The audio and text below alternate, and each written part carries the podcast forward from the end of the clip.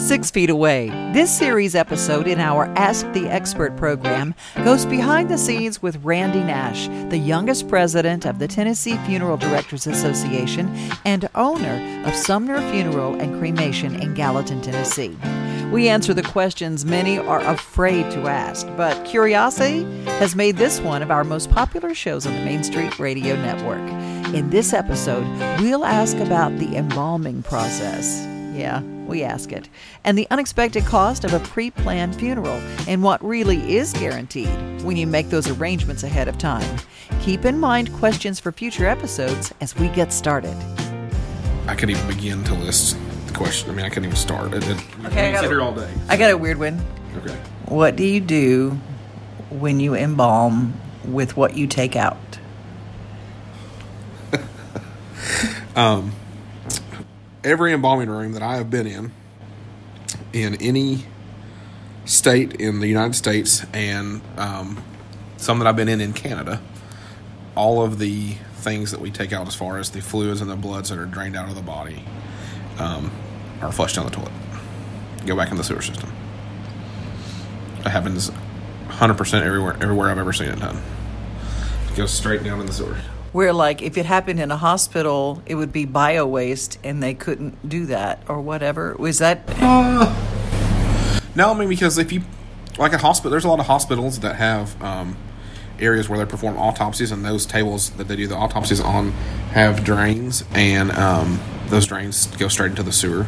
Uh, the medical examiner's office in Nashville, I'm pretty sure it's the same thing.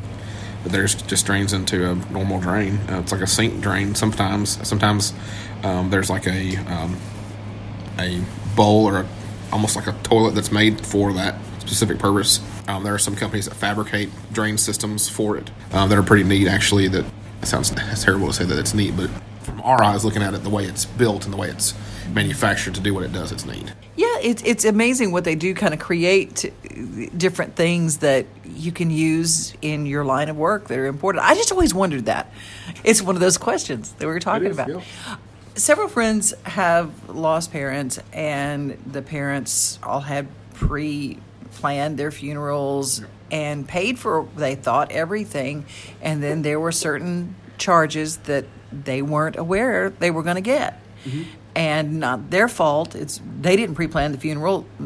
Mama pre-planned or Daddy pre-planned, and there were just some things they didn't know about. Mm-hmm. What are some things that are on that list that you, as a funeral director, can't control? in pre-arrangement, funeral homes are not required to do this. We do this here, and majority of funeral homes do this, but there are some that don't. They can guarantee a price, and so when you guarantee a price, you're guaranteeing a price of something you control that you control the price of, like a service or merchandise, like a casket or a vault or urn, um, register book, whatever it may be.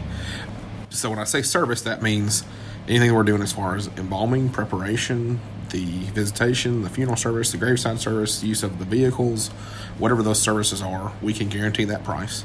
And then the same thing if the casket price today is twenty three hundred dollars, and in ten years it's forty five hundred dollars, you're not paying any difference. You're, you're, you're that we're, we're guaranteeing that price. In addition to the guaranteed prices, there's also what are called non-guaranteed. And those non-guaranteed prices are things like what you're talking about, incidental type things, third-party items, what we call cash advances, which is where we're advancing money on the behalf of the family for things like death certificates. So instead of Tennessee, they charge fifteen dollars for a certified copy of a death certificate. Then you usually end up needing several of those to close out business type things and wills, probates, estates, different stuff like that, insurance and, and other things obituary charges. So there's obituary fees for different. Some papers don't charge for obituaries, like Main Street Media. Some people do charge for them. You have your larger obituaries, larger excuse me, larger newspapers like the Tennessean, uh, the Knoxville paper, Chattanooga, Memphis. All the bigger cities have you know they charge for obituaries, um, and of course out of town newspapers. And then you have things like clergy. A lot of times people want to.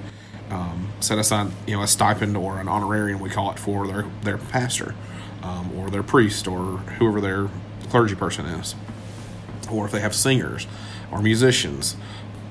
You know, if we're digging a grave at a outside cemetery like a country cemetery, we're going to pay that grave digger to do his job, um, whatever it may be, and um, that could be one of those things that's not guaranteed because we don't control the price of that. Clergy, obituaries, grave diggers, hairdressers. We don't control the price of the hairdresser nine times out of ten. I don't have a hairdresser on staff. I have one that I hire. In Sumner County, we're unique where our local municipalities, the local city police departments, and the Sumner County Sheriff's Office all will provide funeral escorts for families from the place of the service to the cemetery at no cost to the family. However, in Metro Nashville, or if we're going from here to Nashville, Davidson County, they do not provide. Metro Police is too busy to, and it's just and it probably has a probably a liability factor to to provide escorts. So there is a company that there's one company in particular we use. And there's a, probably another company or two that provide funeral escort services, and they're usually retired firefighters, retired police officers, things like that that still want a part time job. They have vehicles equipped with lights and siren and all the equipment to get us safely from point A to point B. And I will say that those guys do a great job, and people, for the most part, are respectful to that. But funeral processions are becoming more dangerous day by day just because people don't pay attention anymore and they're distracted and things like that.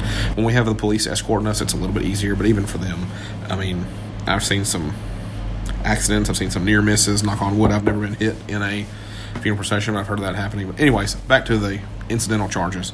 Um, those are the things that you could set money aside for those for those individual charges, but at the time of death, you know, we don't control the price of it, so some money has to be exchanged at that time.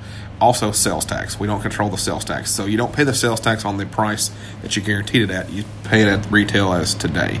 That's the state's requirements. A little known fact in Tennessee, there used to be a sales tax discount where they took the price of the funeral merchandise and took $500 away from it and then taxed it on the less than $500. That discount went away. So now everything is taxed. It's a up to a certain point, it's nine and a quarter, and then when you go over a certain amount of money, it's a single article tax, another different calculation. Which is, I have a computer that does it for me because it's way over my head. So, but um, taxes are another thing that comes into play, and a lot of times with funeral prearrangements, um, whether they're that you can fund them in two ways. You can fund them in an insurance product, an insurance policy where it's irrevocably assigned to the funeral home and it's for specific services, or you can fund them in a trust, a interest-bearing trust account that's the same thing assigned to the funeral home and for specific merchandise and services. The idea is in either of those situations, they have a percentage of growth that they're going to grow every year, and that covers the inflation. So at the time of death, hopefully it's grown enough to cover whatever today's prices are. Whatever the difference is, we essentially, when we agree to guarantee it, we also agree to eat that cost. So if there's a difference, we discount that off, and the family doesn't pay anything different. But like I said, there are funeral homes that don't guarantee it. I'm not saying that's right or wrong. Just saying what we personally do is guaranteeing it. And majority of the homes that you'll see guarantee it. Randy Nash can be reached at Sumner Funeral and Cremation in Gallatin, Tennessee. Contact information is in the notes of this broadcast, but the website is easy and full of helpful information. SumnerFuneral.com. I'm Devin O'Day.